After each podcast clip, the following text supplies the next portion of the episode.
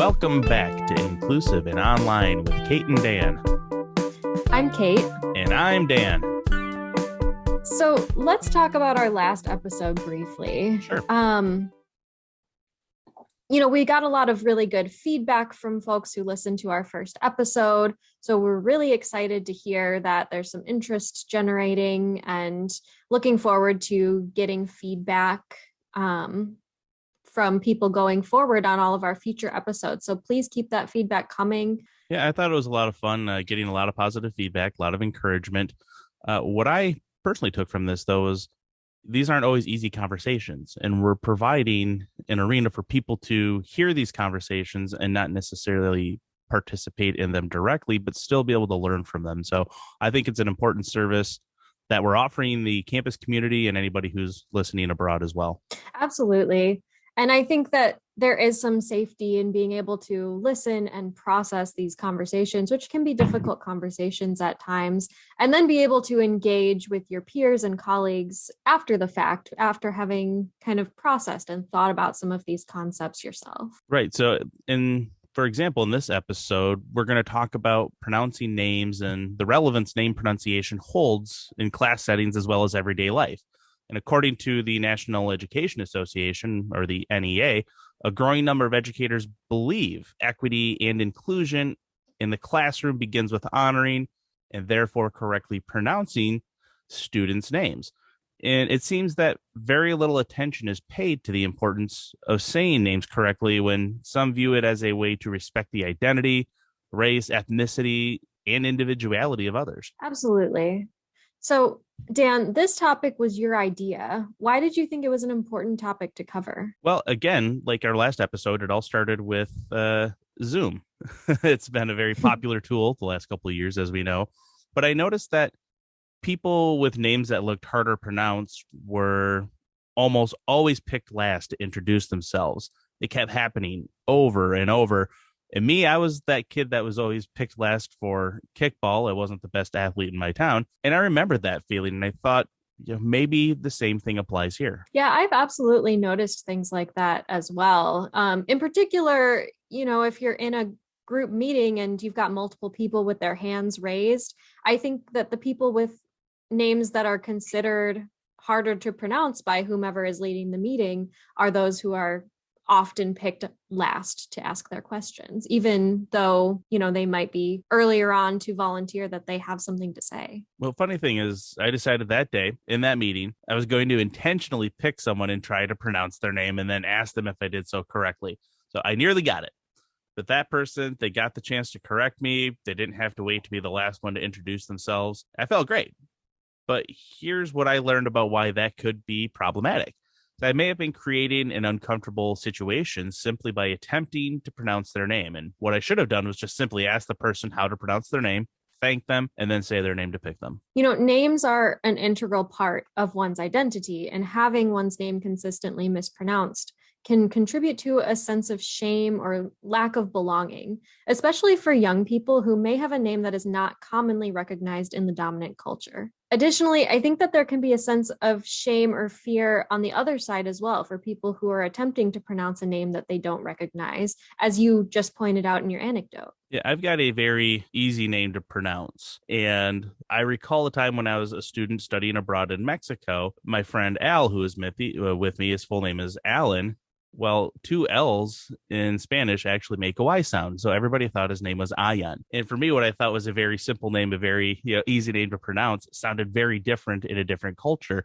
And that's something that's stuck with me since those days. Yeah, I, I know you and I both have kind of one syllable names that are recognized in the dominant culture that we live in. So I think it is something challenging for us to think about as something that we don't necessarily often experience. So I think having that kind of recognition when you were not existing in the dominant culture is an interesting perspective to bring. For sure. Yeah. It's uh, four months that I spent in a culture that was not my own. And there were definitely times where I noticed I, I stuck out differently. And again, it's something that has lasted with me even you know, 20 years removed uh, from that experience when I was working in academic advising, I would often come across student names that I didn't recognize. And at the time, my practice was to look up the name pronunciation online, just on Google, before bringing the student back into my office, and then follow up by asking them, Did I get that right? Uh, that happened to me all the time when I used to meet with students in financial aid, and it usually made me pretty anxious. Absolutely. I was anxious about it pretty frequently as well, especially was it when I wasn't sure about the name pronunciation. And I often think back to a specific moment where this practice kind of, you know, came to light as to what it was really doing in my relationship with these students.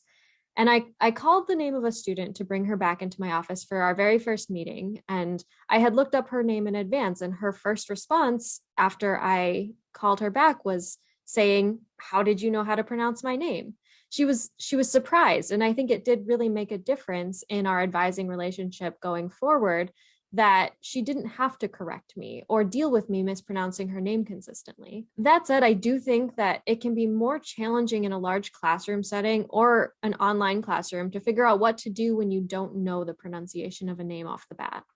Well, you know, I recently stumbled across a couple of email signatures that included links on how to pronounce the sender's names.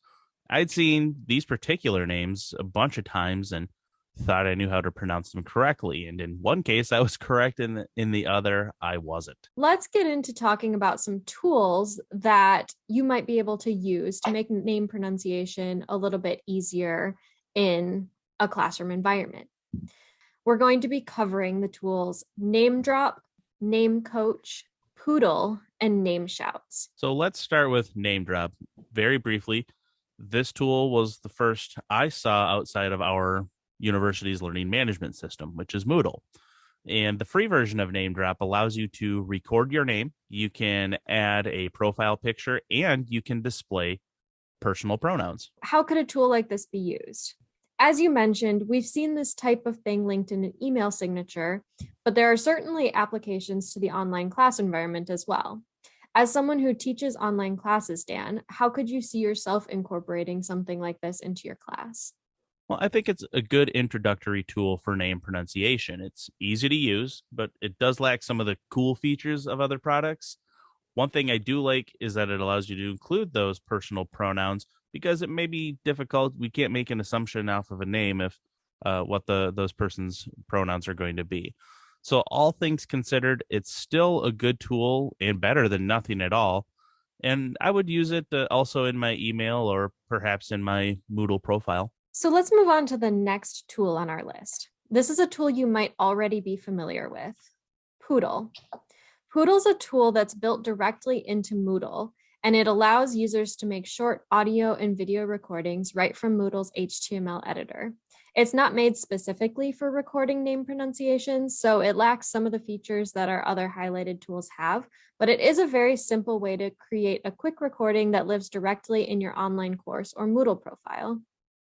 I like the PoodLL recorder since it's very versatile and built right into Moodle. Any suggestions on how it can be used as a name pronunciation tool? You could absolutely consider adding a label resource to your Moodle page using the PoodLL recorder to record your name pronunciation and then add some text to go along with it explaining the phonetic pronunciation. You can even have students use PoodLL to record their own own name pronunciations and post them to a forum in the course or to their own Moodle prof- profiles at the start of the semester. So, the next tool we want to briefly discuss is called Name Shouts.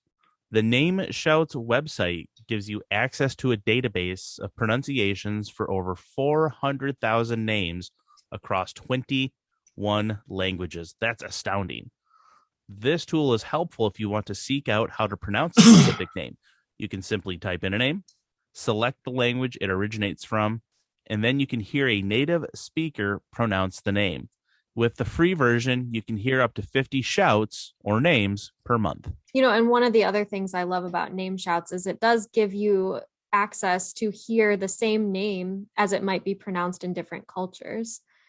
Um, so I think it's really worthwhile taking a look at that one. And last up in our tech tool lineup for today is Name Coach. This tool is similar to NameDrop in that it also allows users to record and share the pronunciation of their own name. One extra feature it has is the option to add phonetic explanations to your pronunciation, such as saying coat for a long O sound. And that can be helpful for people with a hearing impairment since it describes how a name sounds.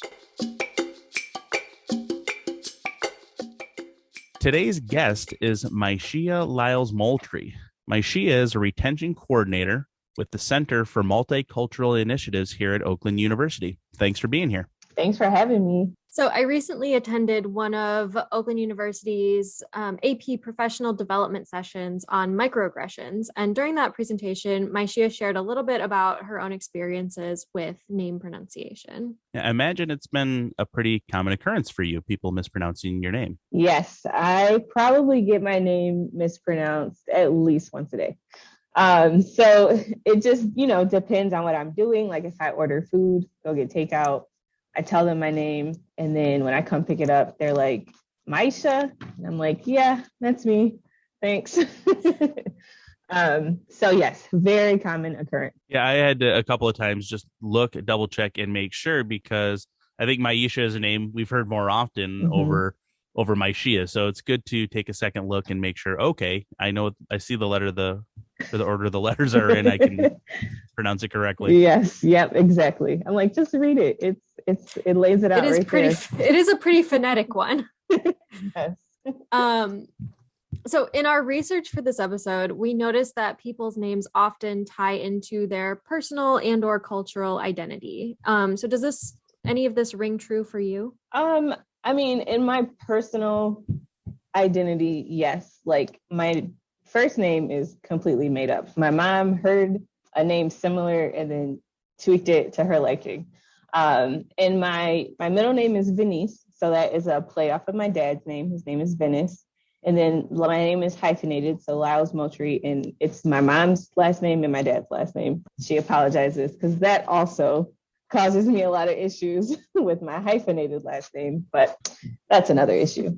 And so, yeah, it is, you know, definitely a part of my personal identity. Um, and then even just culturally, I feel like people of color are so creative with their names. Um, and so I, I really feel like my mom, all of my siblings' names are very, I don't know, she just made them up. So um, very creative. Uh, my brother's name is Jakari, and my sister's name is Queen, but she messed with the spelling. So um, I think, you know, that creativity piece really does tie me, it ties back to my culture for me. Yeah, absolutely. And I'm sure, you know, it, it's something that was special to your mom being able to kind of make up those names and and really choose something that she felt fitting for her family and i'm sure that that kind of connection plays a role as well. Yeah, absolutely. She likes to say my name means my first love, and it does not mean that at all. She it, it, does to it her, does I guess, but she made it up. So there it is.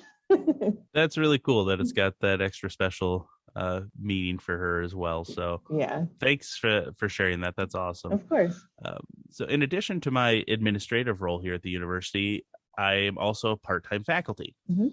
and in both of those roles there have been times where you know, I've struggled with some of the perceived difficult names in my courses. Perhaps it's somebody whose name, you know, I start immediately think that could potentially be an international student or you know any of those other biases that can creep in when you see somebody's names. Mm-hmm. What advice would you give to faculty members or staff members, anybody who's in a situation with struggling on how to pronounce somebody's name? Mm-hmm. Um, I would say so. We kind of already touched on it a little earlier, but take like slow down and read it. I think a lot of the mispronunciation comes from just trying to get through um, names. Like I remember being in school, like in you know middle elementary, high school, um, and they call off attendance in class. And if I just hear something that's like sounds close to like my something, I'm like that's like that's probably going to be me. So like I, I just anticipate like they're going to say it wrong. So I'll listen to for something similar and just raise my hand. Like, sure, that was probably me you're talking about. Um, so maybe, you know, before, you know, class, before you, you know, are talking with students, um, take some time and read over the names and, you know, slow down and look at, you know, the letters phonetically and see if it if it works out. And then I really appreciate when people try to say my name and acknowledge that they're trying. Um, so sometimes I'll go places and they'll say Maisha. And then they'll say, Did I say that right? And then that opens up a door for me to correct them. Because usually you know, if someone says my name wrong, they say it and then they just move on. Like that's it. Like, you know, answer my question now. Versus like, did I say that right? And then I'm like, no, you didn't. It's my Shia. And then they try again and then we they say it right. Or if they do say it right, I'm like, yes, you did. Thank you so much, like for trying. So I think, you know, slowing down and then trying and then opening up that door for correction. Yeah, I had mentioned uh, an anecdote earlier in the episode where, you know, I thought maybe I should have just asked how to pronounce it, not make a big production out of it or celebrate the fact that, hey, I said your name correctly. Mm-hmm. Nobody ever does that for me. so I think an important thing to recognize is that, yeah, it's okay mm-hmm. to do that, but we don't need to make a big production out of it. It's just a very normal, casual uh, thing asking how to pronounce somebody's name. Yeah, absolutely. Yeah, and even beforehand, before you even try, like asking how to pronounce that, you know, is helpful for me as well because it just yeah, it opens up an opportunity to have a conversation about the name versus like that's just the name you decided to give me in the moment. So, okay. Yeah, and I think we've touched a little bit on how in conversation when you come across a name that you don't recognize and don't immediately know how to pronounce i think that there's a lot of anxiety associated with that and i think sometimes mm-hmm. like you said people will just rush through because they're so worried about is that right i don't know what to do kind of panicking but really taking that time mm-hmm. and slowing down and saying this is an anxiety producing moment for me but in order to be conscientious of this other person i'm going to slow down i'm going to read through this and i'm going to make sure